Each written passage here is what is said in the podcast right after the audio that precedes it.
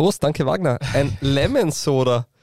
Ja, Prost, Fabio. Ja, mir geht es ja sehr schlecht dieser Tage, weil, ähm, weil der Junior derzeit nicht so, äh, also performt zwar gut, aber ist nicht sehr torerfolgreich aktuell. Ja, wer hat getroffen, dass ich Zitronen bekomme? Ah ja, stimmt eigentlich. Na, ich meine, das ist eine nette Geste. Ich bin aus dem Fitnesscenter raus. Für jeden VR-Fehler könnte ich ein Lemon Soda bekommen. Das, das, wäre nicht, das wäre leider zu viel, Fabio. Selbst für dich als ja. Zitronenliebhaber. Ja. Aber übrigens, äh, apropos äh, Fehler, ähm, ich möchte. Sehr süß, aber sehr gut. Möchte ein ja, Kompliment aussprechen. Äh, Hast du mir schon einmal mitgebracht? Ja, sizilianische, äh, glaube ich, oder? Zitronen. Muss so sein. Ja. äh, aber weil du gerade Fehler angesprochen hast, das ist eine sehr gute Überleitung für ähm, das, was ich jetzt machen möchte, ein Erratum nämlich, wie man so schön sagt. Okay. Ähm, die wundervolle Sky-Doku, Ich bin Hans Krankel, mhm. äh, wurde nicht von Markus Klima, sondern von Christoph Jochum gesprochen und Jochum hat sie auch gestaltet. Und das äh, ist mir lustigerweise von nicht nur vom Abstauber Johannes Hofer, sondern auch von Jochum selbst äh, ähm, äh, mitgeteilt worden. Äh, liebe Grüße an dieser Stelle. Also äh, Hofer kenne ich ja persönlich äh, und Jochen allerdings nicht bis dahin. Ich hoffe, wir lernen uns mal kennen und habe das seine Ecke gefunden und mich darauf angesprochen. War jetzt nicht beleidigt oder wie auch immer. Er und Klima haben sich eher ähm, vortrefflich da, äh, darüber unterhalten oder äh, unter, da, da, damit vortrefflich unterhalten können, dass wir gedacht haben, dass sie die ein und dieselbe Person sind. Und übrigens, der Jocho meint selber, dass sein Kollege Klima ähm, tatsächlich das Telefonbuch vorlesen könnte und das würde gut klingen. Aber ich finde halt auch, dass Jochen das sehr gut spricht und das spricht auch für ihn tatsächlich. Mm, ja, das sind zwei absolute Granten der ähm, wie sagt man, Kurzvideo- oder Dokumentationsstimmen. Dokumentationsstimmen. Ja, auf jeden Fall, wirklich schön. Tolle äh, Sprecher. Andere Sache noch, äh, dazu ergänzend, ein, ein, anderer Hörer hat, hat mir dann äh, eine längere Nachricht geschrieben auf Facebook und der hat dann auch sich darauf bezogen, äh, dass äh, die, das Klima so eine tolle Stimme hat. Er hat gesagt, du, das war gerade der andere, ah, okay, alles gut. Und der hat mich aber noch was, der hat mich auf was anderes äh, aufmerksam gemacht, was ich auch noch kurz loswerden möchte. Wir haben ja von äh, Friedrichs gesprochen, von Lukas mhm. Friedrichs von ja. Austria Lustenau letzte Woche und äh, von den Litauern, die bei der Austria Wien waren. Und was er mir mitgeteilt hat und was ich eigentlich wusste, aber da ich vergessen habe zu erwähnen, äh, diese drei Litauer, die sind ja zur Austria gekommen, weil sie damals 93 ein Europacup-Spiel gehabt haben gegen Schalgerinis Vilna. Vilnius, ja, ja. Genau. Und daher sind diese drei Serienmeister in Litauen. Genau. Und das war das Scouting war damals noch etwas anders. Da hat es wohl noch keine Datenplattformen und wie auch immer gegeben. Und äh, schön auch, äh, was mir dieser ähm, Hörer geschickt hat, ein äh, Zitat. Ich weiß jetzt nicht, ob es eins zu eins so war, aber er hat gemeint, Andi Ogres hätte mal gemeint, dass er durch die drei Litauer erst richtig gelernt hat, was Tschechien bedeutet. Und auch noch schön, eine letzte Sache, äh, worauf er mich aufmerksam gemacht hat, äh, was man auf Wikipedia auch nachlesen kann. War das Ivanauskas wollte einmal zum VfL Wolfsburg wechseln. Allerdings hat seine Frau ein Veto eingelegt. Ich hätte jetzt daraus ein Quiz machen können, aber ich mache es jetzt nicht. Ich erzähle es einfach ganz schnell. Äh, der Frau gefiel die Stadt nicht. Oh, warte mal. Erzähl's. Der Frau gefiel einfach die Stadt nicht. Oh, ja, das okay. war es leider schon. Nein, aber das ist jetzt äh, nicht so. Ja, war leider, war leider schon war leider ganz kurz. Aber ja, ähm, Ivanauskas habe ich auch interviewt, irgendwie vor, glaube ich, ein oder zwei, ein sehr sympathischer Kerl. Und ich kann seiner Frau nur recht geben. Wer schon einmal in Wolfsburg war, weiß, was äh, Planstädte alles haben, brauchen und benötigen und warum man in Planstädten von Autoherstellern nicht unbedingt wohnen möchte. Obwohl es eine Eishalle gibt, einen kürzlich angelegten Badeteich, ein Rathaus Ich hoffe, da Balkon. steht auch im Plan, dass St. Pölten etwas an Geld bekommt. Ah ja, stimmt. Ja. Wie auch immer. Ähm, so, wir haben viel zu besprechen und wir waren die letzten Episoden etwas lang. Wir wollen eigentlich nur knapp über eine Stunde bleiben. Äh, dementsprechend würde ich sagen, wir starten rein. Oder hast du noch eine Korrektur, Schrägstrich, Ergänzung? Na, nächste Woche dann wieder.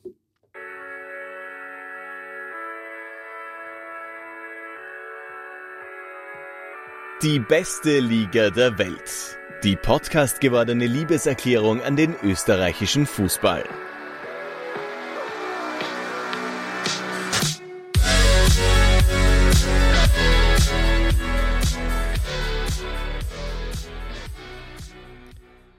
Herzlich willkommen zur 139. Runde von DBLDW.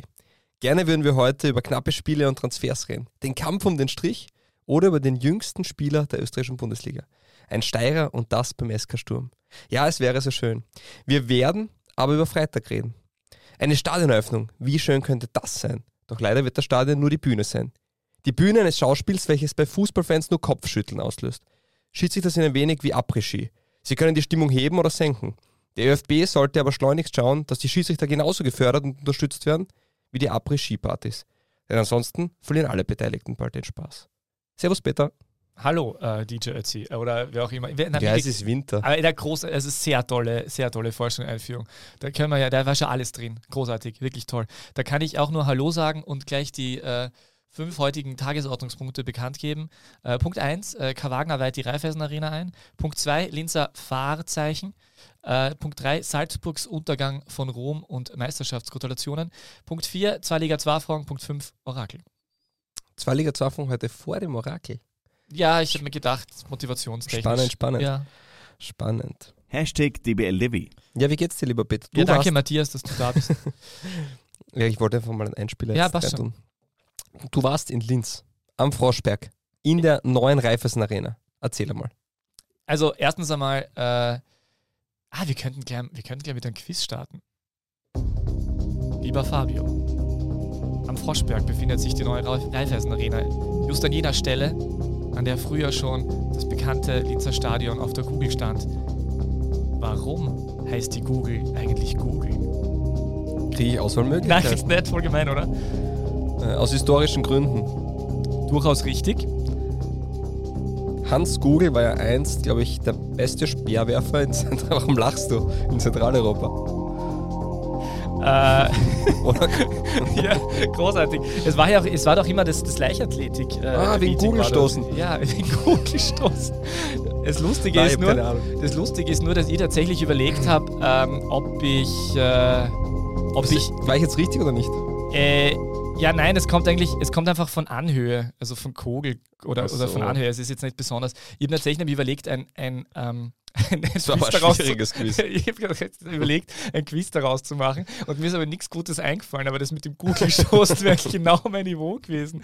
Schade. In dem Fall hättest du das Quiz vorbereiten sollen. Ja, nein. Also das habe ich herausgefunden, warum das äh, Google heißt. Das hat eben wirklich also kein besonderer Grund. Und es ist tatsächlich am Froschberg. Ja.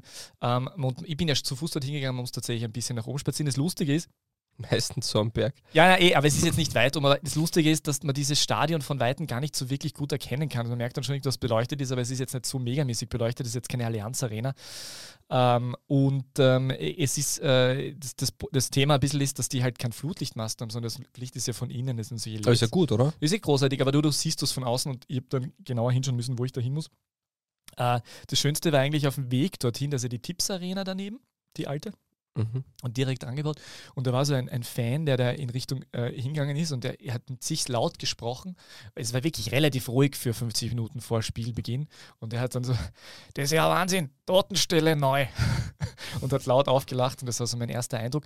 Aber ähm, tatsächlich ist es ein äh, wirklich ähm, schönes Fußballstadion und nur auf den ersten Blick so wie alle anderen Fußballstadien, weil es dann doch ein bisschen anders ist. Ähm, vor allem aufgrund, also wenn man es von weiter oben sieht oder von der Vogelperspektive merkt man das vor allem.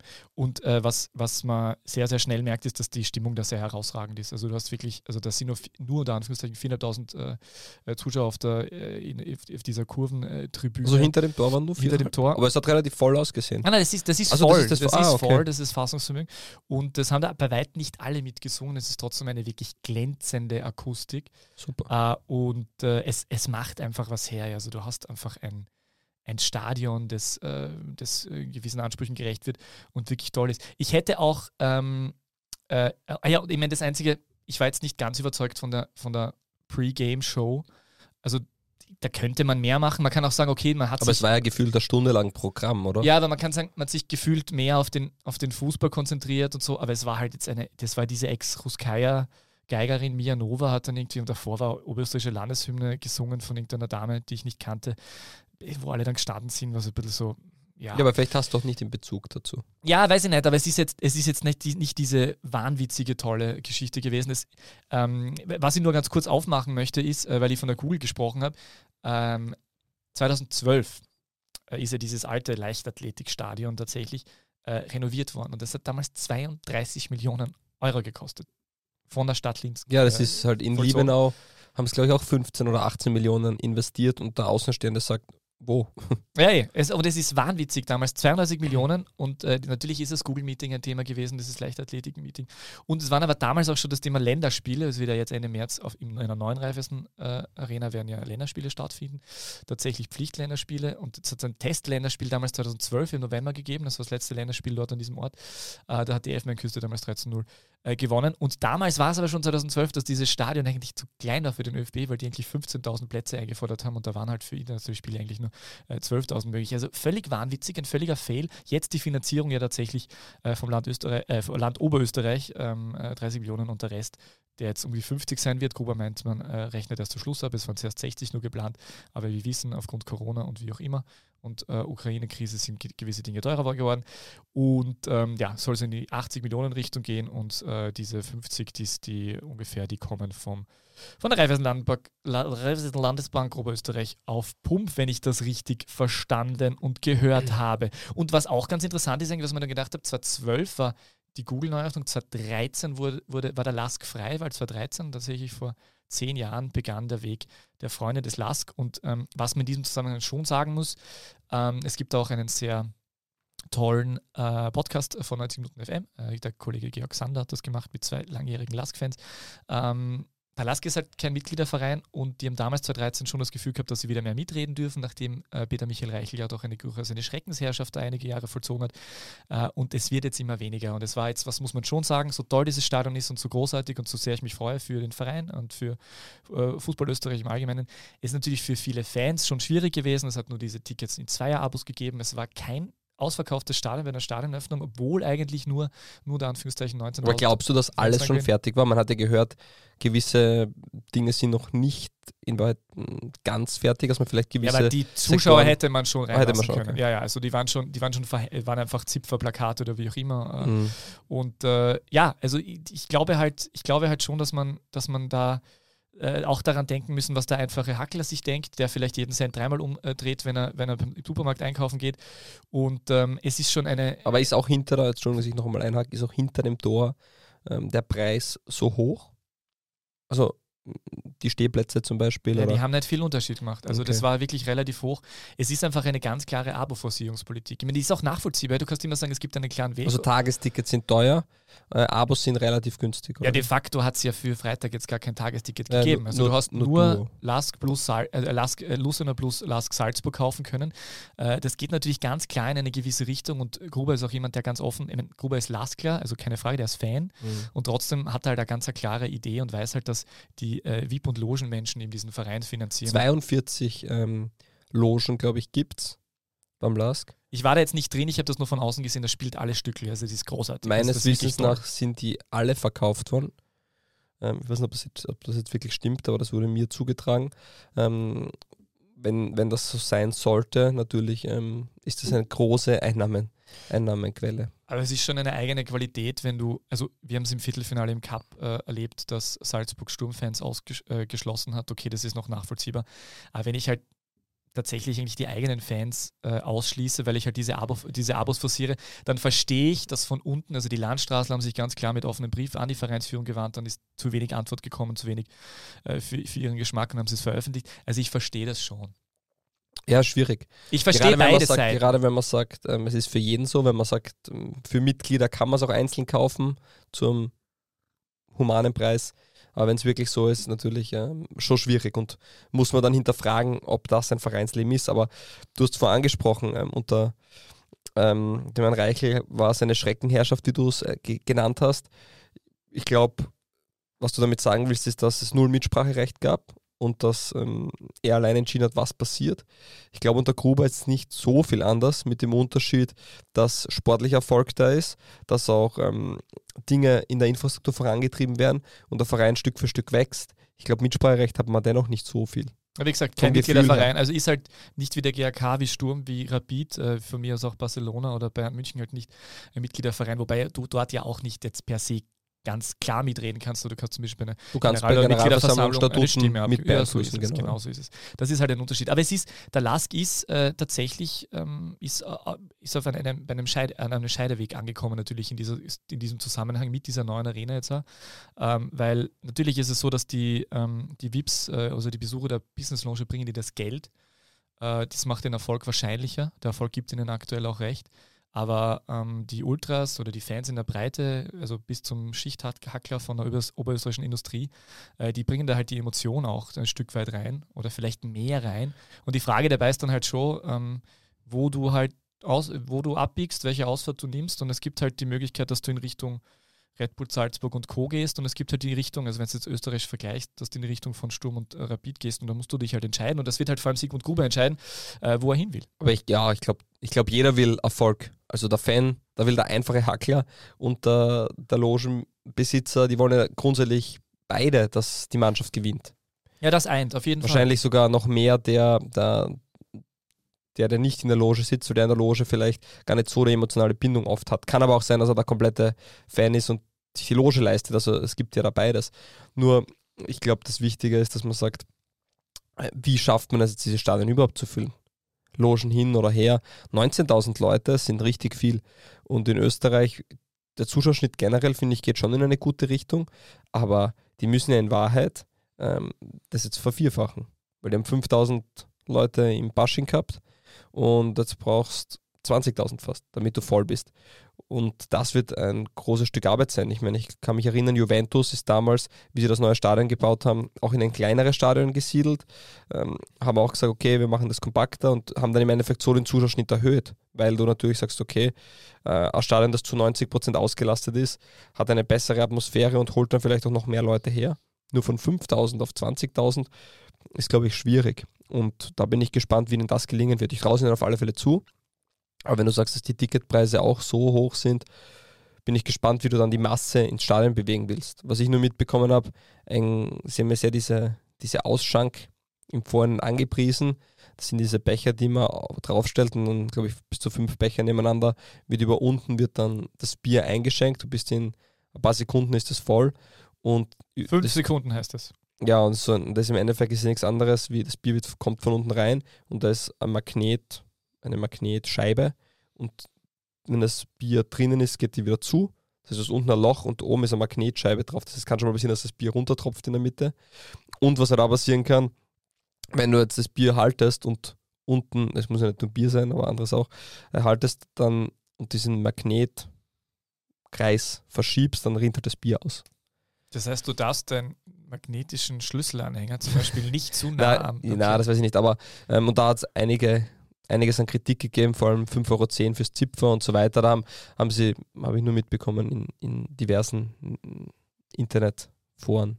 Plattformen. Ja, mir wurde zugetragen. Aber von dem optischen und was man von außen mitbekommen hat, hat das alles äh, im Gesamten von Stadion, ähm, ganz normal die Fantribüne, Auswärtssektor, die Logenplätze, alles wirklich sehr, sehr fein ausgesehen. Ja, auf jeden Fall. Und mir, gut durchdacht. Mir wurde zugetragen, dass äh, das mit dem Bier nicht immer funktioniert hat mit den fünf Sekunden, dass es ein paar Sekunden länger auch da oder dort gedauert hat. Aber ja, ich, ich bin bei dir. Das ist ein wirklich, also es ist ein es ist ein, ein, tolles Ding, keine Frage. Es ist auch, äh, das ist ein UEFA Kategorie 4 Stadion, das heißt, man darf da Champions, bis zum Champions League Halbfinale alles austragen, äh, was allerdings äh, nicht die Vorgabe an die die Kübauer, glaube ich, ist für die sportliche Lask-Vision 2030. Wer weiß. Wer weiß. Und ähm, was ich auch, äh, was ich auch noch kurz erwähnen möchte, ist, äh, es wird auf altbewährtes gesetzt bei der äh, Verköstigung der Besucherinnen und Besucher. Also es gibt Frankfurter Burenwurst, Kornspitz mit Käse und die, allerlei Leberkäsemmel und, das, und einen Lask Dog, das ist ein ein Hotdog. Was ich in dem Zusammenhang also interessant also keinen finde. Talk. Nein, einen Dog. und was ich in dem Zusammenhang interessant gefunden habe, dass diese Woche äh, Alltag verlautbart hat, dass sie jetzt zukünftig auch äh, vegane Fleischersatzprodukte in den, äh, im Stadion äh, anbieten. Also in Vorarlberg geht man einen etwas progressiveren Weg. Der Flexitarier Bobo Peter Kawanger sagt ja, das gefällt mir. Aber es ist auch das, was es beim Last gibt, natürlich in Ordnung. Ach so, ähm, jetzt verstehe ich, ja, ja. du es ansprichst. Und äh, was, ich, was ich auch noch sagen wollte, ich finde es sehr charmant, dass sie, äh, dass sie 19.080 Plätze haben, was, was Bezug nimmt auf 1908, auf das Gründungsjahr. Und äh, ich muss auch sagen, ich muss jetzt ein großes Lob aussprechen. Ich habe am Freitag in Linz die besten Securities weltweit ever aller Zeiten erlebt. Ich habe mich zwei unterschiedliche Securities gefragt und beide konnten mir problemlos nennen, äh, äh, könnten wir problemlos den Weg zum Presseeingang nennen. Und das ist so besonders, das war wirklich, das war eine, eine Probe aufs Exempel. Ich mir dachte, das gibt es ja nicht, dass die Person mir das sofort sagt, dann bin ich echt zu einer zweiten, jetzt probiere ich es aber. Tatsächlich die zweite Person wieder ganz genau erklärt, wo der Presseeingang ist. Und das habe ich, egal auf welchem Kontinent äh, dieser, dieser Erdkugel, wirklich noch nie so in Gutes dieser Briefing. Dichte. Ja, wirklich großartig. Wirklich. Und man, also ich, ähm, ich habe auch äh, aus der Ferne und dann begrüßt, weil ich, ich habe mit Lars durchaus zu tun gehabt, da oder dort, den ehemaligen Vize Vizepräsidenten gesehen, der da im Marketing jetzt irgendwie und wie auch immer. Und ähm, du siehst halt, die freuen sich auch alle richtig. Und das, ist, das freut mich auch wirklich, dass sie das geschafft haben, weil äh, auch hier an dieser Stelle haben wir das ein oder andere Mal gefragt, wie sich das alles ausgehen. Und das war alles nicht so einfach. Und da waren Streitereien mit Freunden des Lars, schieben das alles beiseite, wie auch immer. Das wurde durchgezogen, das wurde gemacht und das ist wirklich toll und das ist für Österreich großartig und für den Laskin besonders auch für die Fans. Und das Einzige, was ich mir wünsche, ist, dass sie bei diesem verständlichen äh, Schauen auf die Business-Loge äh, auf den einfachen Fan nicht vergessen. Das ist das, was in dem Land, bei den Landstraßen da drin stand ist. Es geht ein bisschen um die soziale Dimension auch im Fußball und das hat den Fußball mhm. groß gemacht. Und ich als alter Fußballromantiker sage, auch das muss Platz haben. Und da müssen Sie ein bisschen darauf achten. Ja, hast sicher recht damit. Ein Quiz hätte ich noch. Wirklich? Sigmund Gruber ist tatsächlich Hausherr in der neuen Raiffeisen Arena. Warum? A. Er hat sich in seiner Loge eine kleine Wohnung eingerichtet, in der er vor und nach, Spiel, nach den Spielen nächtigen kann. B. Er hat sich eine App programmieren lassen, mit der er das Stadionflutlicht aus- und einschalten kann. C. Er hat als LASK-Präsident als einzige Person einen Universalschlüssel für alle Türen der Arena. Ist eine Antwort richtig oder mehrere? Man weiß es nicht. Eins und drei. Er hat eine kleine Wohnung in der Loge und er hat einen Universalschlüssel. Ne, die Logen sind angeblich 24-7 zugänglich. Also würde das ja, ja. er bräuchte nur Bett. Also mir ist es nicht überliefert, ob er ein Bett drin hat und drin schlafen will. Also das ist nicht korrekt in meines, meines Wissens. Ne, dass er will, hast du nicht gesagt, dass er es kann. Ja, okay, stimmt, ja. Äh, aber dass er eine Wohnung eingerichtet hat, stimmt auf jeden Fall so nicht. Äh, und äh, dass er einen Universalschlüssel hat, das kann sein. Aber ich, ich, ich, mir ist es nicht bekannt, dass er der Einzige dafür ist. Aber tatsächlich hat er sich eine App programmieren lassen. Nein, er hat sich tatsächlich eine App mhm. programmieren lassen, mit der er das Stadionflutlicht aus- und einschalten kann. Ist das mhm. nicht lustig? Ja. Finde ich großartig. Ich habe mir gedacht, das Seit lädt, das geht auch sehr schnell. Ja, ich wollte gerade sagen, aber das ist ja nichts. Es gibt ja schon ewig, denke ich mir, dass man Licht per Smartphone ein- und ausschaltet. Nein, aber es ist trotzdem schon mal. Okay, na, ja. okay, war ich richtig falsch.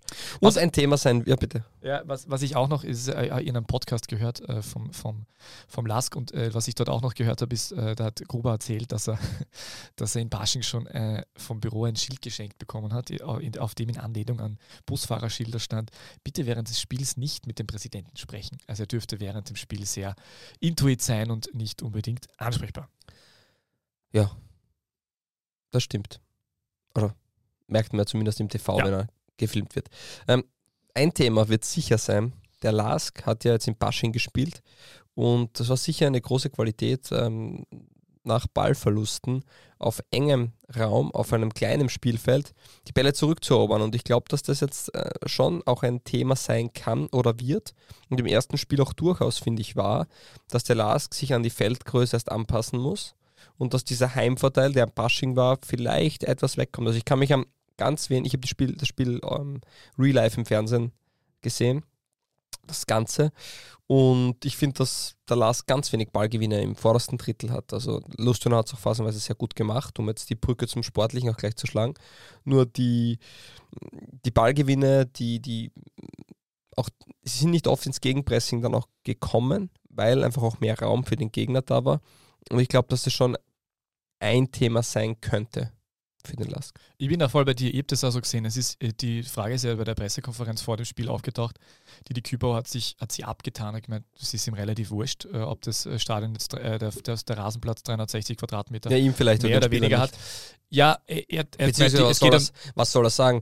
Wir haben ein neues Stadion hingestellt, aber die, die, die Maße sind halt richtig erbärmlich. Also das ja, aber es, er hätte ja auch sagen können, muss er natürlich nicht sagen, er kann sich auch nur denken, dass es natürlich ein Unterschied ist und dass man es natürlich äh, äh ja, die Spielweise hat keinen Vorteil dadurch, wenn er das sagt. Das stimmt natürlich. Er hat nur gemeint, dass der Rasen in Basching gut, äh, in der Raiffeisen Arena gut ist und er war in Basching. Aber auch gut. Ja, das Spiel war dann über weite Strecken, sage ich, ähm, chancenarm. Der Lask mit ein, zwei Großchancen in der ersten Halbzeit. Ähm, Moses Usor ähm, überraschend gestartet, genauso wie Ibrahima Mustafa.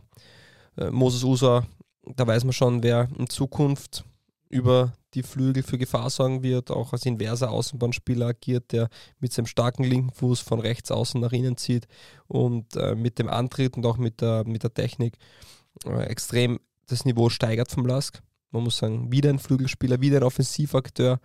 Also da sind sie ähm, richtig gut dabei und das erste Mal, dass wirklich viele Stammkräfte beim Lask fehlen. Lubitsch nur auf der Bank gewesen, Schul angeschlagen, ähm, Talovjerov, Talivjerov, so ist er, der neue Mittelfeld oder der neue Sechser aus der Ukraine, wenn ich nicht falsch informiert bin, ähm, ähm, auch verletzungsbedingt, glaube ich, ausgefallen. Also einige, Roshan Lukene da rot gesperrt, gab da schon einige Veränderungen. Demnach ähm, muss man das auch ein bisschen, wie soll man sagen, ähm, distanziert betrachten. Ja, also dass Golginger und äh, Lubicic auf der Bank waren und dafür die zwei Neuen von Slavia Prag sind gekommen, oder beide? Mhm. Ja. Ähm, Mustafa auch? Ich glaube schon. Ja. ja. Äh, das war schon durchaus ähm, äh, überraschend, aber ich, mir haben beide eigentlich gut gefallen. Also äh, vor allem Usa natürlich, also das sieht man wirklich im Ansatz. Usa finde ich interessant, weil der doch relativ lange in Nigeria gespielt hat. Der ist noch nicht lange in Europa. Ähm, äh, sehr überraschend. Also ich weiß nicht, ob der wirklich Ibrahim Mustafa ist vom Roten Stern Belgrad. Ah, pardon, Dachte okay. Schon, ja, Entschuldigung. Ist. Für mich ist Tschechien oder Serbien ist für mich so Hauptsache Italien. Genau. Und jedenfalls, äh, das war für mich äh, durchaus, äh, durchaus schön, also zu sehen, dass die. Dass Hallo Verov hingegen ist von, von so war's. Rot, ähm, Slavia Prag. Sie haben zwei Prag-Spieler so geholt, aber genau. der, der war dazu, okay, alles klar.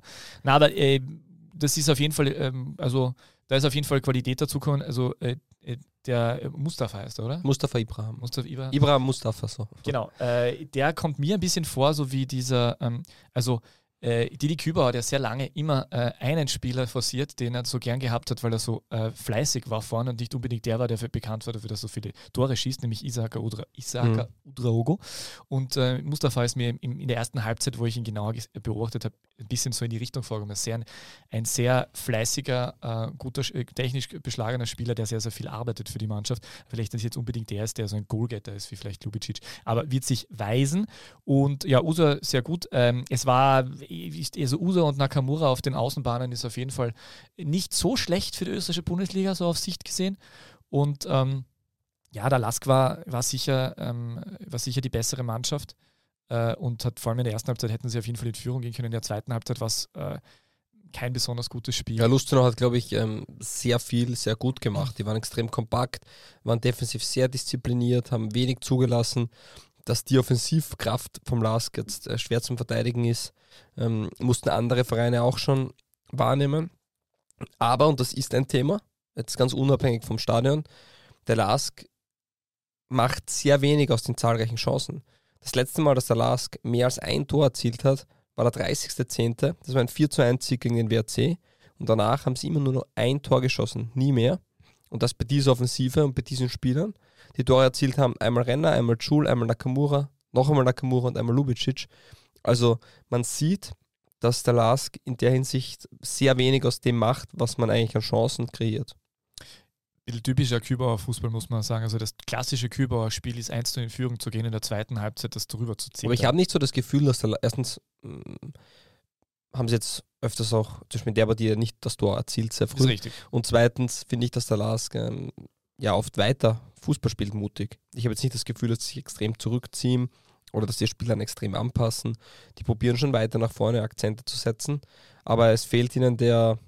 Hm, sie haben sehr viele Spieler, die den Unterschied machen können und die, denen das auch gelingt, das muss man auch sagen. Aber sie haben sehr wenig Spieler. Lubicic haben wir gedacht, ist es. Aber scheinbar längere Torflaute. Hm, wenn man die ersten vier, fünf Spieler wegnimmt, sind da nicht sehr viele Tore im Konto. Und so einer fehlt ihnen schon.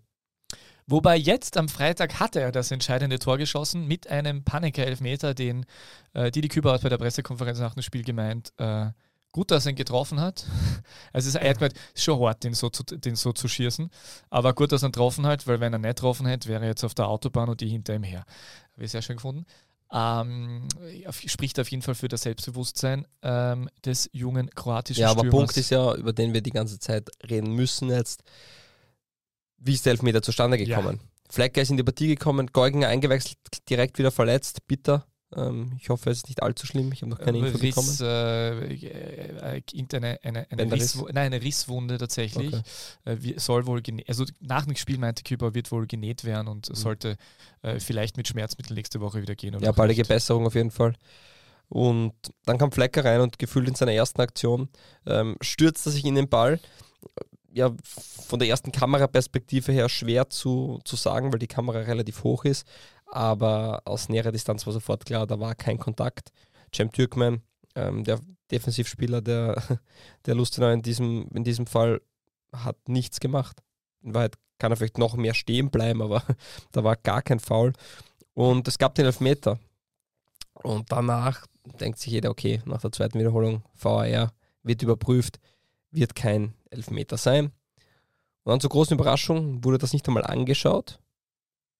Ja, es gab den Strafstoß, 1 zu 0 für den Lask in der Nachspielzeit. Und dann kam ja noch eine zweite Facette dazu, das Überprüfen, ähm, die Wartezeit, dann der Elfmeter, der Torjubel. Hat, das hat zwei bis drei Minuten bestimmt von der Uhr genommen, bei vier Minuten Nachspielzeit.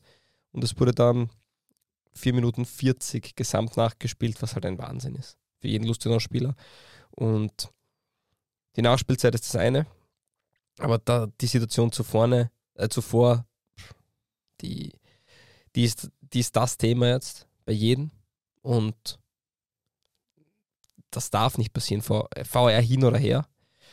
Das ist halt eine riesengroße Fehlentscheidung gewesen. Ja, wie hat der eine Hörer von uns geschrieben, er ist kein Freund des Populismus, aber äh, ob man nicht diese Folge, das darf doch nicht wahr sein, äh, nennen ja, Sehr schön, ja. Ich bin jetzt auch kein großer Freund des Populismus eigentlich, äh, aber eigentlich. würde dann trotzdem eigentlich tatsächlich von einem Skandal sprechen.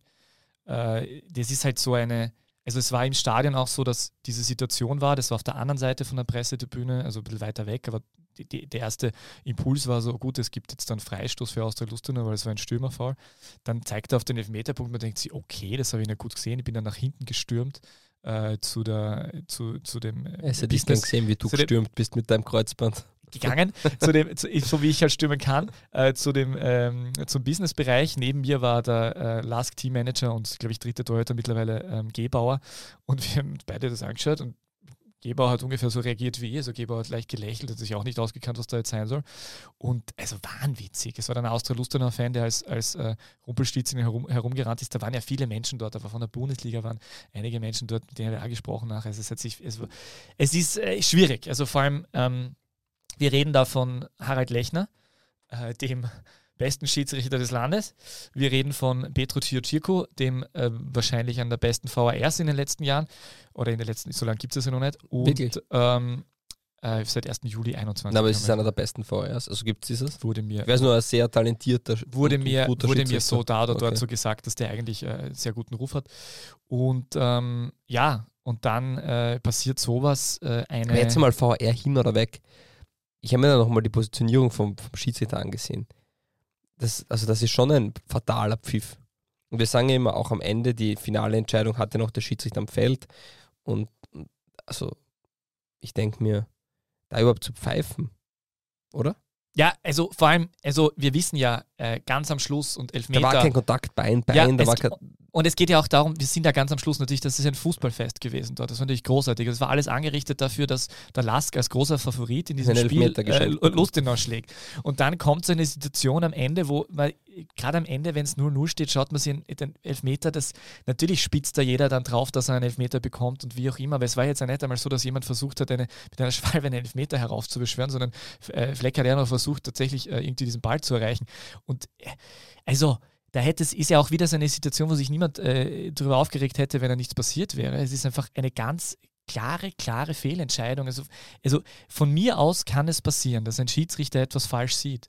Aber wenn du den VR hast, kann es nicht passieren, dass der VR ihn nicht schickt. Also ich habe das ja dann so gehört, dass es offensichtlich so war, dass ähm, äh, Lechner Petro Tjurczyko erklärt hat, was er gesehen hat, nämlich der, der Stürmer versucht reinrutschen und den Ball zu erreichen und bekommt einen Schlag von Türkmen. Ja, ich habe zuerst, hab mir zuerst gedacht, okay, ich habe das nicht gesehen und der Türkmen ist einfach raufgestiegen unabsichtlich. Es kann ja sein, dass der das mal irgendwie so voll den Knöchel erwischt. Das kennen wir mal unabsichtlich. Aber da war ja nichts, das war gar nichts. Das war eine ganz klare äh, also ganz klar schwarz-weiß, falsch, richtig. Es war ganz klar falsch. Und dann halt von zwei Facetten und ich verstehe es nicht. Also ich verstehe es wirklich ja, nicht. Vor allem hat es halt den fahlen Beigeschmack. Eröffnungsspiel, 93. Minute beim Stand von 0-0 macht es nicht, nicht unbedingt. Also Markus Mader hat bei der Pressekonferenz das Wort Einstandsgeschenk in den Mund genommen. Natürlich denkt man auch selber daran.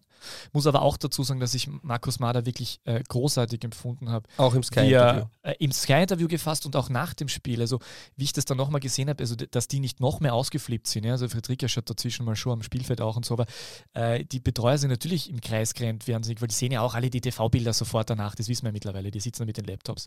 Aber der Mader hat die alle weggeschupft, vehementestes und hat mhm. abgeschlagen mit allen, sogar mit Lächeln und wie auch immer. Und da muss ich echt sagen, alle Achtung. Andererseits hat man von Mader auch gemerkt, nach dem Spiel bei der Pressekonferenz, muss ich vorstellen, bei einer Pressekonferenz ist es immer so, dass der Pressesprecher des jeweiligen Vereins sitzt mit dem äh, Trainer dort und stellt die erste Frage. Und manchmal versucht man halt lapidar irgendwie einzu, äh, einzuleiten und der Pressesprecher von Lustenau hat halt eingeleitet mit 2003 war Austria Lustenau äh, schon einmal bei einer Stadionöffnung in Oberösterreich in Ried, hat damals 1-0 verloren, diesmal wieder. Sind wir ein zu netter Gegner? Und Maler ist daneben gesessen und hat völlig ungehalten reagiert. Meinst du das jetzt ernst? Und okay, dann fange ich halt an. Und dann hat er halt davon gesprochen, dass er, sehr gute, dass er sehr gute Mannschaftsleistung gesehen hat und äh, hat dann nach also nach Nachfragen auch, jetzt nicht von sofort, aber nach Nachfragen von den äh, Kollegen aus Vorarlberg vor allem, hat er dann äh, schon auch gesagt, äh, dass sie um die Punkte betrogen worden sind. Viel anders ja, sagen. Auch, auch Türkmen ist in der, ja, Türkmen ist in der Mixed-Zone herumgerannt, der der Sprachnachricht auch ist dort gestanden. Der war völlig perplex, der Typ nicht auskennt. Der, äh, wie heißt der Innenverteidiger? Huguenot? Huguenot. Huguenot, ja. Der, ist mit, der waren seine Eltern zu Gast, der hat mit denen gesprochen und der war auch so völlig entsetzt. Und, und also es war, du hast einfach, ja, natürlich nach dem Spiel aufgeladen und wie auch immer, da hat man, es hat sich wirklich keiner ausgekannt. Und selbst Didi Kübauer hat relativ eindeutig zu verstehen gegeben, dass wir zu viel über den VR und über Schiedsrichter reden in letzter Zeit und dass es für ihn auch zu wenig war. Ja, Wahnsinn.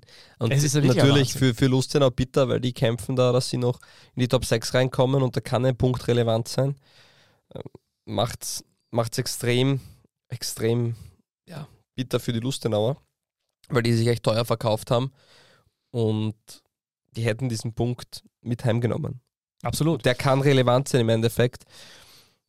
Dass das passiert, ist einerseits für Lustenau extremst bitter und auch großen Respekt an, an die Lustenauer, die, da, die sich zu Wort gemeldet haben. Das war ähm, richtig professionell und, und, und fair und super, weil wenn da einer durch die Haut fährt, kann man auch nichts sagen, verständlich.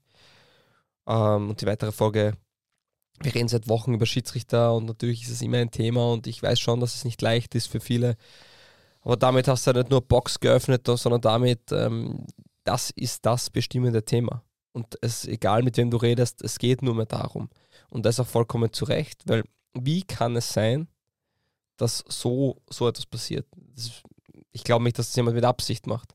Nur, wie kann sowas Eklatantes, sowas Klares, wo die Sicht klar ist, wo, wo überhaupt passieren? Wie kann es dann sein, dass der VR nicht eingreift? Also, das sind so viele Komponenten bei dem Fall und da ist auch schön gut, wenn, wenn sich alle beim Herrn Mara entschuldigen danach und dem, den anrufen oder eine Nachricht schicken, was sie ja gemacht haben. Nur das bringt niemandem was. Es bringt dem Schiedsrichterwesen nichts. Es bringt natürlich ist es besser, sie machen es nicht. Ich möchte jetzt gar nicht schlecht drehen, ist ja gut und, und spricht auch für die einzelnen Charaktere, nur bringt es nichts. Das ist nicht die Ursachenbehebung. Und ich glaube auch nicht, dass die direkt bei den Schiedsrichtern liegt, sondern die liegt größer. Ja? Also warum kommt es zu der Sache? Ja? Wir haben, und ich glaube, es geht um, um zwei Dinge. Das eine ist ja immer, wann greift er ein? Klare Fehlentscheidung. Ähm, dann darf man eingreifen, wenn es keine klare, nein, es gibt ein Regelwerk. Entweder ist die Entscheidung richtig oder nicht. Und wenn es Entscheidungen gibt, die zwischendrin sind, dann ist die Regel nicht gut ausgelegt, meine Meinung. Weil ansonsten ist es schwierig zu beurteilen, ist es wieder nach Ermessen und das will niemand. Deswegen muss es schwarz und weiß sein. In dem Fall war alles schwarz-weiß, weil der Laske den Elfer bekommen hat. Aber, und das Zweite ist, es darf keinen Punkteabzug geben, wenn man eine Entscheidung trifft und der VAR sagt, okay, na, ähm, schaust dir noch einmal an. Und es war dann ein Fe eine Fehlentscheidung und dann bekommt man dafür einen Punktabzug in der Bewertung. Also das ist extrem kontraproduktiv. Der VAR soll das Spiel fairer machen und dann kriege ich Punkte abgezogen, wenn ich das Spiel fairer gemacht habe oder besser. Und das, dann ist es keine Hilfe, sondern dann ist es eigentlich eher ein Überwachungstool, wo sich Schiedsrichter vielleicht noch unwohler fühlen, noch, unsicher, noch unsicherer agieren, ähm, sich ständig über, überwacht und noch mehr kontrolliert fühlen ähm, auf, und bloßgestellt auf offener Bühne vielleicht. Also ganz falscher Zugang in meinen Augen und das Thema muss man, muss man schleunigst angehen. Ja, das führt ja zu mehr Druck und das sollte halt wirklich mehr wohl äh, weniger nur von nur Notengebung und mehr irgendwie Feedback-System, also in Deutschland zum Beispiel ja auch äh, gelebt wird und äh, üblich, sein, üblich ist. Also es muss einfach mehr ein Coaching-System sein, weil das ist halt das, was tatsächlich äh, im Sinne des, ähm, des fairen sportlichen Wettkampfs äh, wäre. Ähm, äh, und was du da angesprochen hast mit, dem, mit, den, mit diesen, diesen Fehlern, die zu einer schlechten Bewertung führen, ist ja ganz interessant. Das haben, haben wir ja recherchiert. Das ist ja so, dass du da Ausgangsnote von 8,4 hast und jeder schwerwiegende Fehler gibt einen Abzug von 0,5 Punkten. Solltest du zwei schwerwiegende Fehler haben, hast einen Punkt verloren insgesamt und bist bei 7,4 und das bedeutet dann laut äh, aktuellen äh, ähm, Regelungen, äh, dass du äh, zwei Wochen lang keine Spielbesetzung bekommst. Also das ist schon auch etwas, was was mit dir macht, ja. Und du bekommst für ähm, leichte Fehler bekommst zum Beispiel. Kennt man die Bewertung eigentlich von Harald Lechner zum Beispiel? Ist mir nicht bekannt. Okay. Ist mir nicht. Ja, wäre interessant, ob er ja, die nächste natürlich. Woche pfeifen darf zum Beispiel. Ja, zum Beispiel. Ähm, ja, ist auch interessant übrigens, äh, der VAR hat ja auch einen Beobachter, das war in diesem Fall Konrad Blautz, der ehemalige ähm, ja, große Schiedsrichter, also einer der, der, einer der wenigen großen Schiedsrichter des österreichischen Schiedsrichterwesens der letzten Jahrzehnte. Und äh, der durfte ja auch nicht eingreifen, interessanterweise, weil das darf man auch nicht. Man darf als Supervisor im Nachhinein schreiben, wieder benoten und wieder sagen, alles war blöd, aber man darf nicht äh, eingreifen und auf den Fehler hinweisen. Aber das also, finde ich noch in Ordnung, weil grundsätzlich der im VAR kann mal oder in dem Büro oder was auch immer, der sitzt ja dort mit seinem Kollegen und, und der, der sieht das ja, der sieht ja die Bilder. Eigentlich sollte der Fehler, das sollte nicht passieren, dass da jemand eingreifen muss überhaupt. Und ich glaube, wenn da von außen wer kommt, das könnte zu Verwirrung führen. In dem Fall sagt man natürlich, wäre schön, wenn der was gesagt hätte, aber grundsätzlich für mich unverständlich. Ich weiß nicht, ob der Druck so groß ist, dass die Fehler passieren. Ich weiß nicht, ob, äh, ob die Kamera Bilder dieselben sind, die wir, die wir bekommen. Keine Ahnung, ob da Kameras schon abgebaut werden für die Interviews unten. Ich weiß es nicht. Das ist ein modernes Stadion. Da werden auch gute Platzierungen der Kameras sein, denke ich mir. Vielleicht liegt es auch daran, aber für mich völlig unverständlich, wie das passieren kann. Ja, absolut, bin voll bei dir. Und menschliches Versagen kann passieren, aber auf, auf zweierlei Ebenen, also der VR mit dem Assistenten, der Hauptschiedsrichter, das wäre schon ein irrer Zufall. Es stinkt etwas, oder? Mhm, ja, gewaltig. Ja. Äh, was ich noch sagen wollte zu, dem, äh, zu der Fehlerbeobachtung, es gibt tatsächlich äh, positive Punkte, gibt es tatsächlich nur bei schweren Spielen und die schweren Spiele sind aber äh, jetzt nicht von vornherein gemacht, sondern es äh, liegt im Ermessen des Spielebeobachters. War das ein schweres Spiel?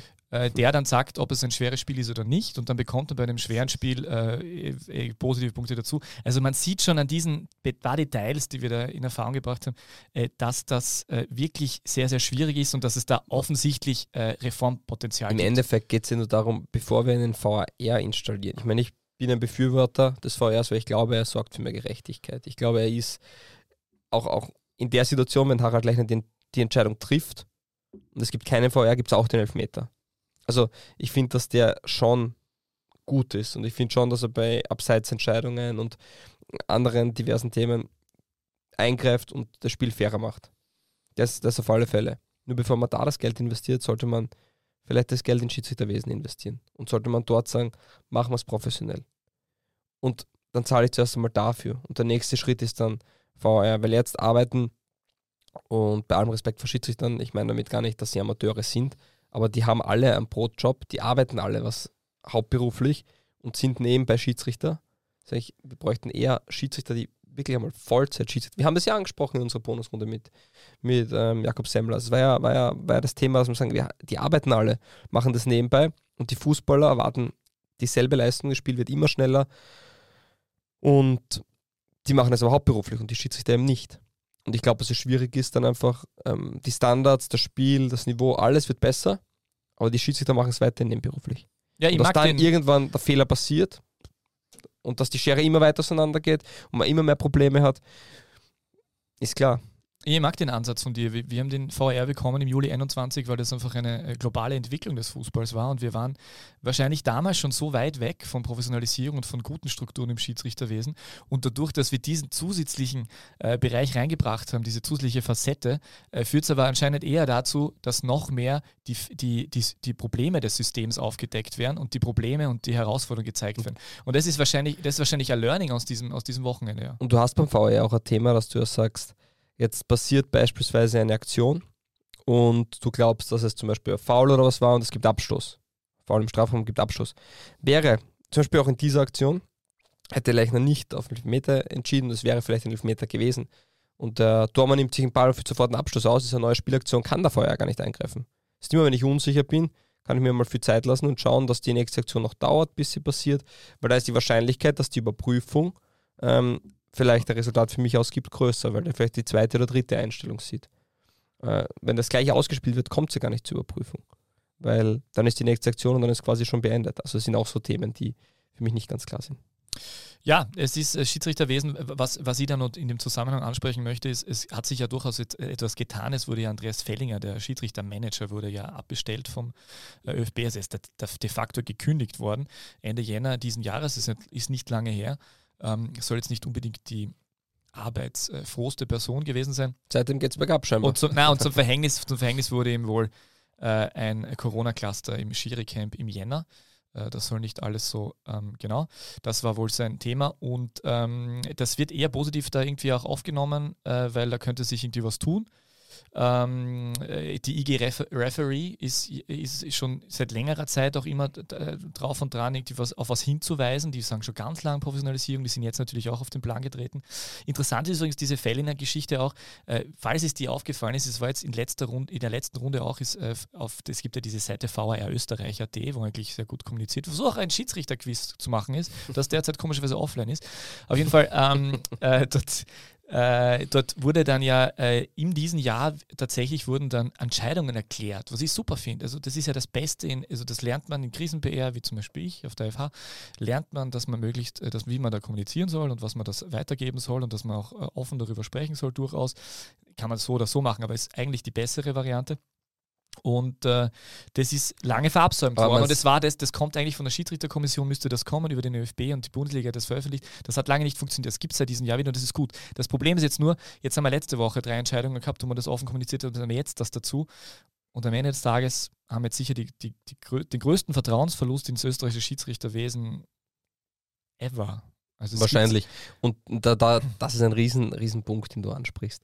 Wir haben einfach auch was das im Fußball ähm, vor allem angeht, Thema Investitionen, Fortschritt, vorausschauendes Denken. Ich glaube, außer die neu erbauten Arenen, ja, wo gibt es WLAN in einem Stadion? Ich sage nicht, dass WLAN jetzt das Nonplusultra-Thema für ein Fußballstadion ist, aber es zeigt dir nur, wie weit meine Entwicklung hinten nach ist. Jedes Café, jede Tankstelle hat WLAN, aber im Fußballstadion, wo man, wo Vereine tätig sind, die Millionen im Jahr ein Budget haben, schaffen sie es nicht, WLAN zu installieren für den 0815 Stadiongeher. Und genauso ist dann, warum kann der Schiedsrichter nicht nach einer Entscheidung durch Stadion ansagen, warum er die Entscheidung so getroffen hat. Das funktioniert in anderen Sportarten auch. Wird auch nicht gemacht und je weniger man kommuniziert, je weniger man das sagt, je weniger man das ähm, nach außen trägt, umso größer ist die Angriffsfläche. Verstecken hilft nicht und im Endeffekt alleingelassen werden in dem Fall wieder die Einzelpersonen, die Protagonisten, in dem Fall die Schiedsrichter Lechner und äh, Circirca, die ähm, sich dann am nächsten Tag selbst dazuschalten, aber dass irgendwann mal die schützende Hand drüber hält, ist ja auch nicht so. Und das ist ein, eine Sache, die sicher noch einiges an Entwicklung und Gesprächen bedarf. Ich habe jetzt auch nicht, für, für sowas, wie es gestern oder wie es am Freitag passiert ist, gibt es keine Lösung, weil das war, grundsätzlich gibt es alles dafür. Es gibt den Schiedsrichter, der es eigentlich sehen muss und es gibt den VAR, der ihn darauf hinweisen muss. Das war glasklar. Es gibt aber sehr viele andere Themen, die, die reformiert können, die geändert können, die diese Punktegebung gehört be beendet. Vielleicht ist das eine Ursache vom Problem. Und das sind so viele Sachen, die einfach angesprochen gehören und vielleicht gehört einfach mal ein radikaler Schnitt her. Nur ganz allgemein, noch kurz, weil ich es rausgesucht habe. Also es, gibt, es gab bisher 27 FIFA-Schiedsrichter, österreichische. Aktuell sind es zwölf, die vom ÖFB geführt werden. Ähm, Relativ viel, finde ich. Ja, gar nicht so wenig. Dann gibt es noch einige äh, FIFA-Schiedsrichter-Assistenten äh, und Assistentinnen. Die erkennt man ähm, übrigens. Wie? Äh, keine Ahnung. Das ist am jetzt ein Quiz. Ja, am Feld erkennt man sie, sie haben auf der, ich glaube, auf der linken Brust immer ein Wappen drauf. Entweder ist das FIFA-Wappen oder das ÖFB-Wappen. Ah, sehr schön, danke, Fabian. Kann man darauf achten. Ja. Das wäre ein schönes Quiz gewesen. Ja, ich habe mir ein bisschen aus, äh, angeschaut, was die so beruflich machen. Äh, also es gibt eine Volksschullehrerin mit Marina Aufschneider, Walter Altmann ist zum Beispiel stellvertretender Leiter des Bereichs Finanzen beim Tiroler Roten Kreuz. Christopher Jäger ist Regionaldirektor und Filialdirektor bei, der Salzburger bei den Salzburger Landeshypotheken. Barbara Boxhofer ist Übersetzerin bei der Fritz Ecker GmbH. Auch sehr schön. Manni Schüttengruber ist, äh, hat eine Fahrschule namens Fair Drive äh, ja. Und Julian Weinberger ist Polizist äh, ähm, und dann gibt es auch einen FIFA-Schiedsrichterassistenten namens Andreas Heidenreich, der sowas ist wie ich, nämlich Journalist beim Kurier, auch interessant. Und äh, Christian äh, Petro Giocirca ist Dolmetscher. Und äh, Harald Lechner ist äh, Marketingmanager, also wurde immer als Marketingmanager bezeichnet, war er auch bei äh, John Harris Fitness tatsächlich 13 Jahre lang und ist jetzt laut LinkedIn beim Strate Strate fürs strategische Supply Chain Management zuständig bei der ÖBB. Habe ich das richtig? Habe ich, das du hast vorhin ÖBB. ÖBB, ja, bei der ÖBB. Ich glaube, das war's. Genau, nur so ähm, zur Information. Ich finde auch, dass Harald Lechner im Sinne der, des, der Eigen-PR das sehr gut gemacht hat, das Interview auf Sky. Aber ja, ich bin eh bei dir. Also es ist, äh, mir erreicht diese, auch so gut es ist, dass sie sich entschuldigen, hat es mir in diesem Zusammenhang ja, im Endeffekt kann man auch halt nicht nur, gereicht. Man kann halt nur verlieren. Was soll er im Nachhinein machen? Ja. So, aber genug jetzt da über VR. Wir dürfen nicht wieder so lang sein da. Jetzt müssen wir da weiter. Ja, machen wir mal zwei Liga 2 Fragen. Nein, wir müssen jetzt Punkt 3. Was ist Punkt 3? Salzburgs Untergang von Rom und Meisterschaftsgratulation. Ja, machen wir zuerst zwei Liga 2 Fragen. Okay, machen wir zuerst Nein, jetzt sind wir, jetzt sind, wir, sind wir schon drin. Machen wir das schnell Salzburg. Ja, ja schnell Salzburg. Sputen, bitte. Wir haben eine Fanfrage bekommen, ob Sturm schon prophylaktisch, wie war das? Äh, die Meisterflatter hat. Die Meisterflatter hat, genau.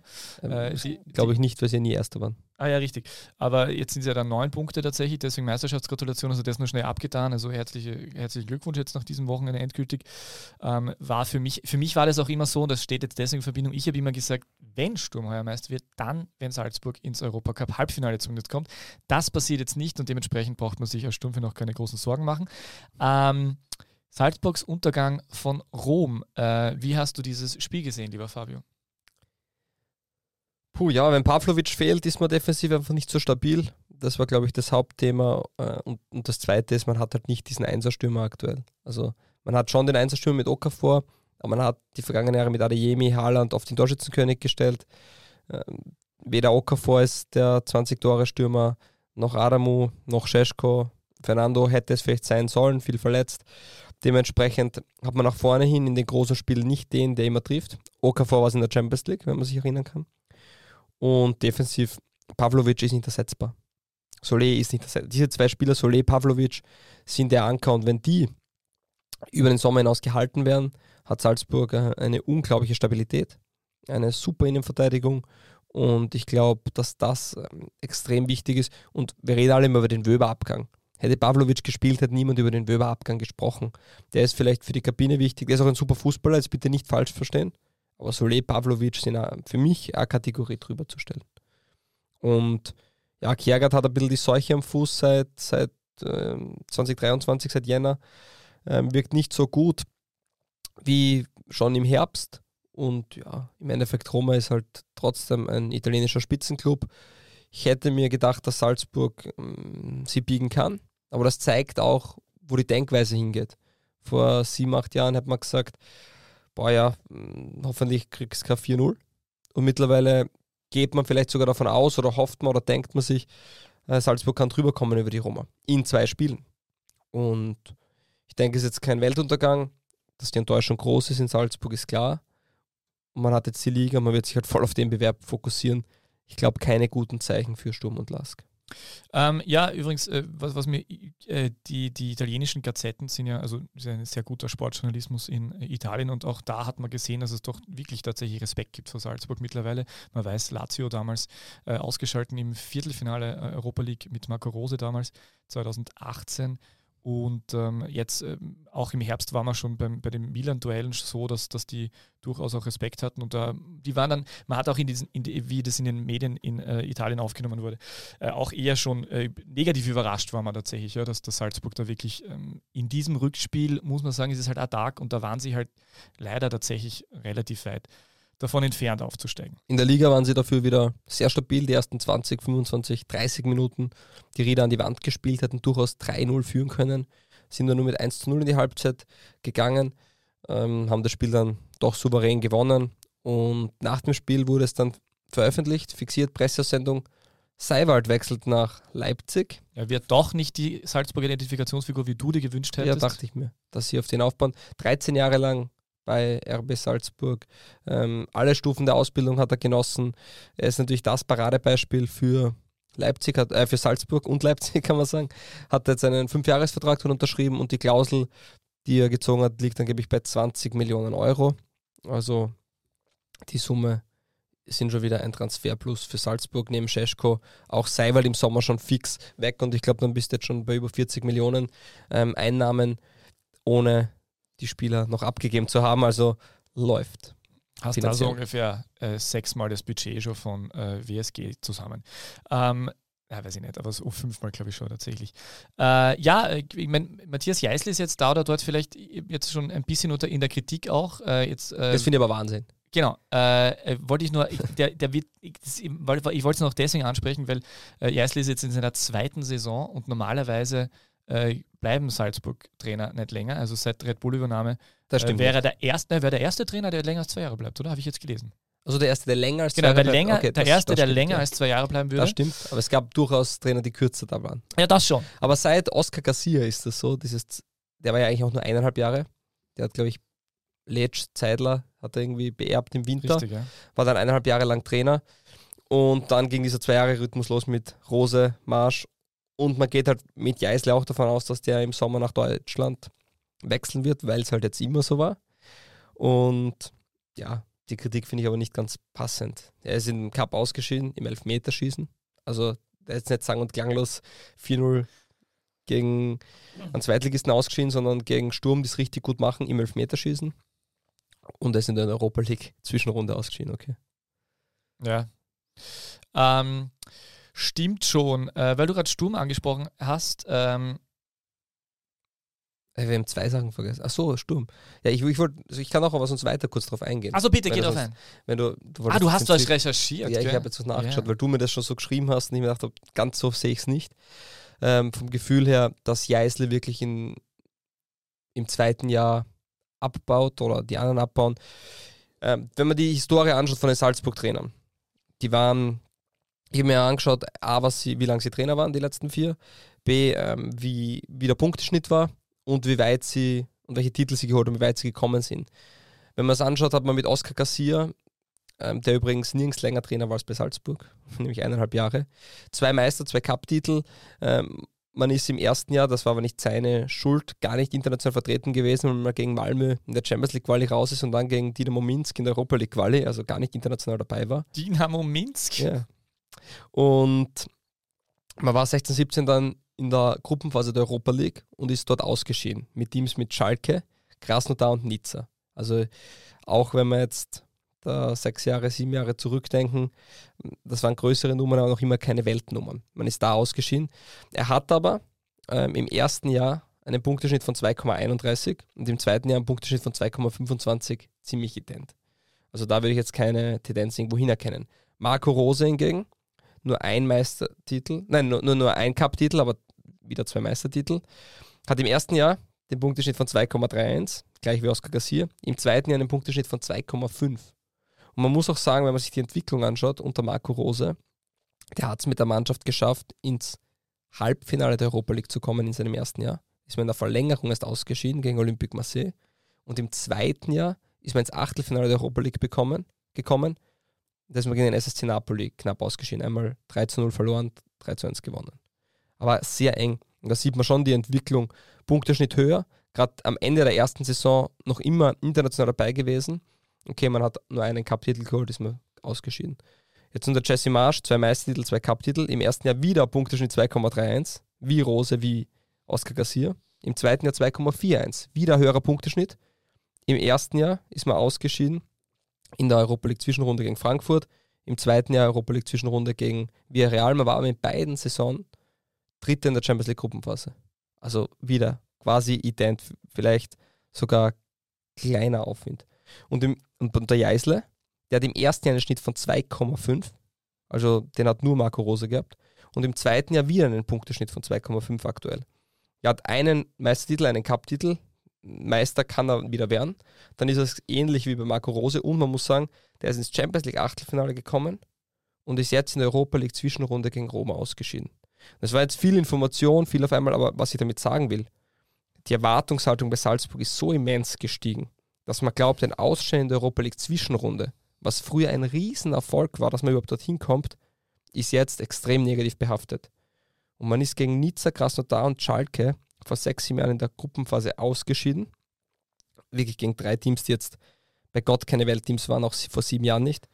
Und man ist jetzt eigentlich ziemlich auf Augenhöhe gegen die AS Roma in einem Entscheidungsspiel, wo es für die auch um viel geht. Also Mourinho liebt Bewerbe und internationale Bewerbe vor allem. Äh, knapp ausgeschieden. Man hat den höchsten Punkteschnitt seit weiß nicht wie vielen Jahren, wahrscheinlich den höchsten überhaupt, das hat sich nicht kontrolliert. Und man sieht auch, wenn Salzburg Trainer aus der eigenen Jugend hochzieht, Rose, Jeißle, dann ist da richtig Erfolg da. Und ich, wenn man das, das, den Schnitt so zieht, dann ist da extreme Erfolgswelle da, das geht extrem steil nach oben.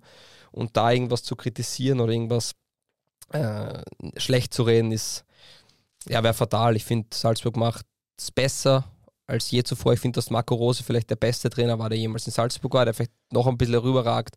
Aber ansonsten machen die einfach alles richtig und die, der Weg geht weiter ähm, nach oben und ich glaube, dass das zum dritten Mal hintereinander oder zum vierten Mal hintereinander in der Champions League zu sein, sensationell ist. Drittes und sie werden heuer den zehnten Meistertitel in Folge feiern, auch unter anderem dank Markus Pink. Den nimmst Trikot. Ist, ist jetzt sehr weit hergeholt, oder? Aber man kann Schon so, weit hergeholt, aber ja. auf jeden Fall, Markus Pink hat das entscheidende Tor geschossen äh, äh, am ähm, Wochenende, das äh, 2 zu 1 für Austria Klagenfurt in Graz. Ich war live im Stadion. Äh, es ist nicht überliefert, wie viele Döner er diese Woche gegessen hat. Aber wir bedanken uns an dieser Stelle noch einmal bei Unibet für die zur Verfügungstellung äh, dieses Trikots. Jetzt ist es endlich weg, wenn man sich letzte Woche ein bisschen Sorgen macht, dass das unser Schuld ist, dass wir so einen Druck aufgebaut haben, der DBLDW-Effekt. Aber jetzt ist es raus. Es gibt, ähm, wer hat es gewonnen? Ja, es gibt drei Namen. Ja. Ich habe jetzt keine Zettel vorbereitet. Ah ja, okay, aber es gibt drei Namen, Es gibt aber wir drei können es eigentlich dem geben, der es als erster geschrieben hat. Ja, warte mal, das stimmt. Das ist Das gut. ist ja eigentlich relativ Dann leicht, schaue ich nach. Als erstes geschrieben, es war weil das ist der größte Kenner, muss man so sagen. gegen Sturm am 26.02. Das war vor fünf Tagen. Krumbock vor einem Tag dann. Das ist dann, glaube ich, näher. Und dann habe ich jetzt noch einen. Mm,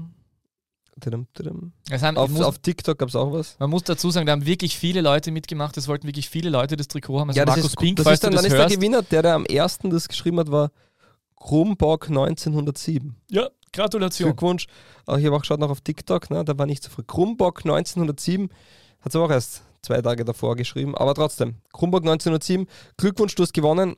Wir werden dich kontaktieren. Kronborg kontaktieren uns 1907 ist interessant, warte mal, aber außer Klagenfurt ist ja gegründet 2007. Aber ist der erste außer Klagenfurt-Verein, bitte, bitte mich da aufzuklären, falls das irgendjemand weiß, ist der vielleicht tatsächlich Austria Klagenfurt-Fan und ist der Originalverein Austria Klagenfurt tatsächlich äh, schon so alt? Das und viele andere Fragen beantworten wir nächste Woche. Wenn es So. wieder heißt, Peter Wagner bereitet sich auf äh, etwas anderes vor als auf den Passt. VR. Glückwunsch. Und jetzt. äh, können wir noch ein kurz ein anderes Gewinnspiel machen? Das wäre mir nämlich schon wichtig, was haben wir jetzt vergessen? Ja, okay. Ich habe ich hab den historischen Pressespielberichtszettel vom Stadioneröffnungsspiel, vom Schiedsrichter Schiedsrichter Wahnsinn. Harald Lechner, Assistent Richtig. Maximilian, ich kann es nicht lesen, Kolbitsch, Stefan Pichler, vierter Offizieller Oliver Fluch, auch VR und Assistant VR sind drauf mit Christian Petro, Gio Kirker und Edin Kulic.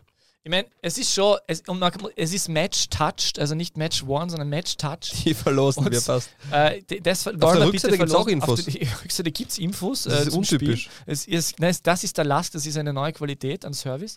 Und äh, wir, wollen, wir wollen das bitte äh, verlosen. Äh, das geht allerdings diesmal nur per E-Mail. Info at die beste Liga der Welt.com. Wer das erste E-Mail an uns schickt, bekommt es per Post bekommt zugeschickt. es per Post zugeschickt. Oder einen Scam per E-Mail. Ja. Platz 2 und Platz 3 bekommen Scam per E-Mail. Na, machen wir nicht. Machen wir nicht. Was war das? Das Wort verstehen. Ich bin ein 86er Jahrgang. Reden Sie nicht so mit mir. Ah, okay. Ja. Alles klar. Na, Gut. der erste oder die erste, die uns ein E-Mail schickt mit Betreff. Was ist der Betreff? Wurscht. Also äh, egal, also, das ist mir egal. Betreff ist mir egal. Ist mir egal. Betreff ist mir egal. Oder das, Sehr schön. äh, da, So. äh, das darf doch nicht wahr sein. Zwei. Liga 2 Front. Grüß Gott und herzlich willkommen, meine Damen und Herren. Es freut mich besonders, die zweite Liga spielt wieder. Ich habe es leider nicht geschafft, bei einem Spiel live dabei zu sein, weil ich tatsächlich sowas ähnliches wie verschlafen habe. Dafür war aber Fabio Schaub in Welche bei Kapfenberg. dir hast du verschlafen? Ja, Kapfenberg gegen ja, die Ach so. Young Violets, was eh schade ist, weil die ja tatsächlich gewonnen haben. Ähm, und äh, ich stelle aber keine Frage zu Kapfenberg, sondern zu Blau-Weiß Linz. Der 20-jährige Franzose Fali Mayulu ist der erste fixe Neuzugang der Ära Markus Katzer in Wien. Hütteldorf. Und auch ein zweiter Blau-Weiß-Linz-Leistungsträger steht vor einem Wechsel. Laut Infos von Skylow 1 und vor allem Peter Linden wird Matthias Seidel von der Donau an die Mur übersiedeln und ab Sommersturm Graz Trikots überstreifen. Passt der bei Salzburg in der Jugend ausgebildete Matthias Seidel ins Anforderungsprofil der Ilzer Raute? Lieber Fabio, Hashtag Salz Salzburger und nicht steirischer Weg. Bei Liefering ist er damals nicht genommen worden, weil er angeblich im Anlaufen nicht gut genug war für Red Bull-Verhältnisse.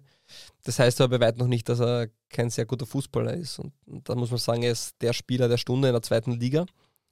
Hat er unglaublich Entwicklung gemacht, war auch lange der einzige U-Nationalspieler in seinem Jahrgang, der nicht in einer Akademie gespielt hat. Und ist den Weg über die Regionalliga Salzburg, Kuchel, Blaues Linz und jetzt vermutlich Bundesliga nächstes Jahr wird er den gehen, den Weg. Ich weiß nicht, ob er zu Sturm passt. Ich glaube, dass Sturm auf der Position, weil ich sehe ihn rein als Zehner, sehr viele Spieler hat. Mit Gitterschwili, Böwing, man hätte ja auch noch eigene Spieler, wie einen Moritz Wels zum Beispiel. Man kann einen Zakaria dort spielen lassen. Also ich sehe nicht wirklich viel Platz dort, aber es würde mich nicht wundern, wenn man Positionen doppelt und dreifach und vierfach besetzt. Qualität hat er. Ich glaube, er hilft Sturm weiter, auch wenn er nicht so der typische Pressing-Spieler ist aber er hat unglaubliche Qualitäten zwischen den Linien, mit dem Ball, äh, wie das Spiel liest und ja, wenn sie ihn holen, dann ist es sicher ein guter Transfer. Ja, für die eigenen halt weniger Platz wieder.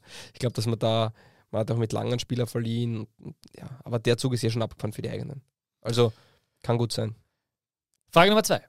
Ist nur die Schusstechnik von Jurica Boldrogats Bundesliga reif oder mehr? Mehr.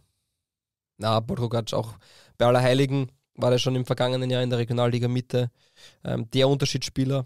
Mh, etwas launisch, gegen den Ball vielleicht nicht der aktivste, aber wer so viel Qualität mit Ball hat, wer so viel mitbringt an, an Kreativität, auch ähm, an Abschlussqualität, muss man sagen, mittlerweile der Schlüsselspieler der Lafnitzer im Offensivspiel.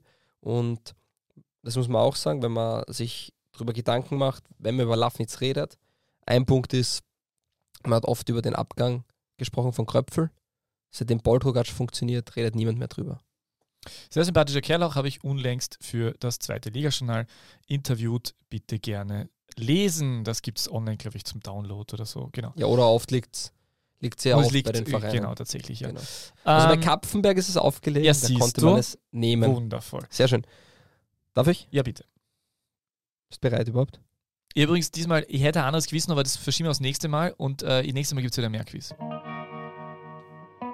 Heute wirklich leicht. Na Gott sei Dank.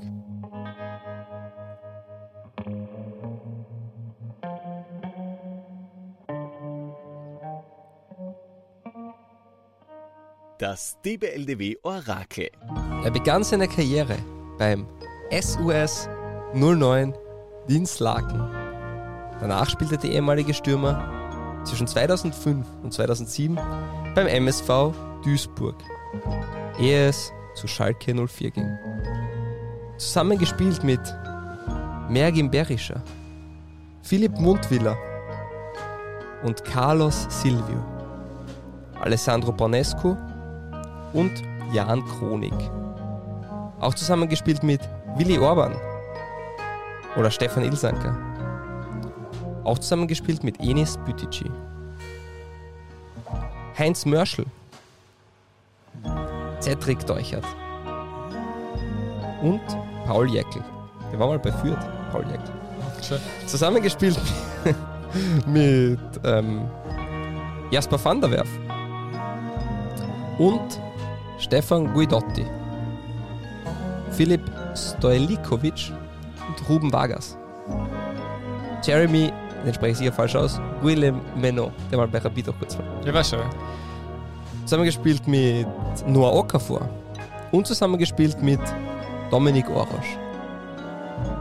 Zusammengespielt mit Nikolas Dosic, der Philipp. Sturm, Der Schmitz? Philipp Philipp Schmitz oder so? Ja, okay. und Rami Tekir.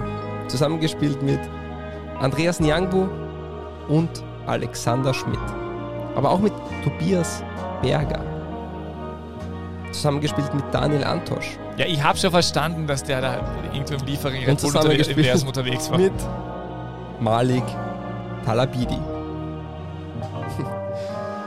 Was kann man noch erzählen? Ja. Äh, zur Saison 13-14 wechselte er zum VfB Stuttgart. November 2013 spielte er gegen den KSC erstmals für die B-Junioren von Stuttgart in der Bundesliga. In der Saison 14-15 wurde er mit Stuttgarts B-Jugend Vizemeister, nachdem er den das Meisterschaftsfinale gegen Dortmund verloren hat. Er spielte 2012 gegen Südkorea erstmals für die deutsche U15-Nationalmannschaft. Danach für die U16, für die U17 und für die U18. Aber im August 2016 debütierte er gegen die Slowakei für die Schweizer U19-Auswahl. Er spielte gegen Polen. Köhn? Danach, ja, sehr Was, der schön. Köhn war bei Schalke? Ja, das war die Karriere Ich von habe Köhn. schon voll, voll Danach früh... spielte der ehemalige Stürmer gut, gell? Großartig. Ja. Ich, ich habe nämlich vorher die ganze Zeit an Köhn gedacht, na, der ist doch Ja. sicher nicht bei Schalke Dienstlagen gewesen. 2005 bis 2007 Duisburg, 2007 bis 2013 Schalke 04, 2013 bis 2017 VfB Stuttgart. Dann ging es ein Jahr nach Leipzig und seit 2018 bei FC Red Bull. Dienstlaken. Dienstlaken. Dort ist er geboren, ja. Wahnsinn. Sehr schön. Das war gut, Peter, das war gut. Ich ziehe meinen Hut. Das war gut. Aha, da ist die, der, der Vater ist aus Deutschland und die Mutter, Ja, Mutter ist aus ist dem Schweizer, schweizerischen Lausanne und ist im nordrhein-westfälischen Dienstlaken geboren. Ja, großartig. Das gefällt mir. Das war ein sehr schönes Orakel, muss ich sagen. Ja, weil es erraten hast. na, aber auch, weil es einfach interessant ist, Ja. weil das, diese Vita hat man nicht am, der hat, äh, hat man tatsächlich nicht am Schirm und der ist die letzten äh, Monate dermaßen stark. Also, Ja, für mich, auch im Hinspiel, war er der Mann des Spiels in, gegen die Roma. Und ich glaube auch er wird im Sommer für Größeres. ja, das sein. kann wohl so sein. Ähm, ja, schön. Also dann hör- unlängst erwähnt, möchte ich nur noch sagen, dass eigentlich klar war, dass Nico Mantel die Nummer 1 ist, aber er den Kampf angenommen hat, der gar nicht da war. Und er hat ihn dann gewonnen. Also auch von dem her im Kopf recht stark. ja, Mantel ist leider in, äh, bei In, Aalborg, Aalborg verliehen. ich äh, vermute, dass der im Sommer dann Ja, aber der ist bisher dort auch nicht. Nummer 1, leider. wirklich. Habe Nein. ich nicht verfolgt. Äh, ja, habe jetzt gerade nur äh, schnell nachgeschaut. Äh, ja, was gibt es sonst noch zu sagen? Ganz, wir, wir haben noch äh, tatsächlich einen Podcast-Tipp, weil es gibt ja, Ja, unbedingt, es, es unbedingt. gibt ja, es gibt ja, es soll Menschen geben, die unseren Podcast fürs Einschlafen missbrauchen. Ich möchte dazu sagen, bitte macht weiter, wir finden es überhaupt nicht als Affront, sondern wir mögen das. ich es, nicht. Ja, okay. Na, passt schon, also es ist super. allerdings so, dass wer, wer bei uns nicht einschlafen kann und trotzdem gut einschlafen möchte, dem sei ganz herzlichst und mit großer Empfehlung äh, Gute Nacht KI ans Herz gelegt. Ja, großartig. Ich habe es mir auch angehört. Ratzenecker, auch. die Ratzenecker-Familie Ratzenecker, ja, ist traumhaft. Also Ratzenecker ist toll, auch, auch in der zweiten Folge, wo, wo jemand Seefahrer werden will. Also sensationell. Matthias Pascotini und Danke fürs. Dasein Ja. noch einmal. Ja, so, und die Stimme von DBLDW. Ja, die haben, die haben einen Podcast ähm, gemeinsam gemacht. Waren ja auch gemeinsam bei KI. uns schon einmal, also bei der großen Derby-Vorschau zum großen äh, Grazer Derby, genau, die Stadionsprecher von GAK bzw. Sturm, die ja befreundet sind. Haben wir einen Einschlaf-Podcast und der ist zum Empfehlen. Gibt es auf allen Plattformen, Plattformen, wo man Podcasts so sich reinziehen Gibt es kann. mehrmals wöchentlich und die, die, die tatsächlich deswegen Gute Nacht KI, weil die KI tatsächlich äh, die Geschichten schreibt. Ich glaube kurz mit Thomas Seidel, Ich glaube alles. Ja, genau. Die und Musik, die anderen, ja, den Text, das Cover, alles. Ja. Achso, das auch, okay. Ich glaub. Ich habe ich hab am Wochenende kurz mit äh, Thomas Seidel darüber gesprochen, hat uns erklärt, wie, das, wie die das machen. Großartig. Ich habe mich auch mit ChatGPT schon herumgespielt und so. Das ist ja wirklich toll und äh, ja, sehr zu empfehlen. Hört's da rein. Ah, und wer zum Beispiel mich etwas öfter hören möchte, der hat jetzt die Möglichkeit, mich ein oder zwei im Monat auch im Megafon-Podcast zu hören, weil und dort wird es dann ganz sicher politisch und es geht aber trotzdem nicht um Blau-Weiß-Linz. Dieser Podcast ist nicht politisch. hast du eh schon erwähnt. Ich bedanke mich fürs Dabeisein. Wir müssen jetzt einfach mal ein bisschen kürzer werden, jetzt kriegen wir es vielleicht hin. Viel war drin. Der VR hat uns Sorgen gemacht. Ich hoffe, es wird besser. Ich wünsche euch den Schiedsrichtern ähm, alles Gute. Ist auch keine einfache Zeit, muss man sagen. Und ja, danke fürs Zeitnehmen, Peter. Wir hören uns nächste Woche wieder in alter Frische. Und, ah, das wollte ich noch sagen. Das habe ich mir nämlich aufgeschrieben. Wir haben ja mal Umfragen.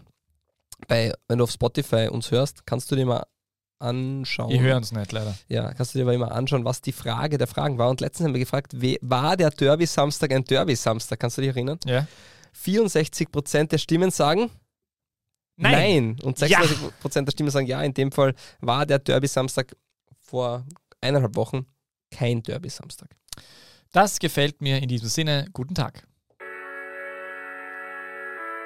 Die beste Liga der Welt. Welche Liga das sein soll? Naja, es gibt nur eine beste Liga der Welt.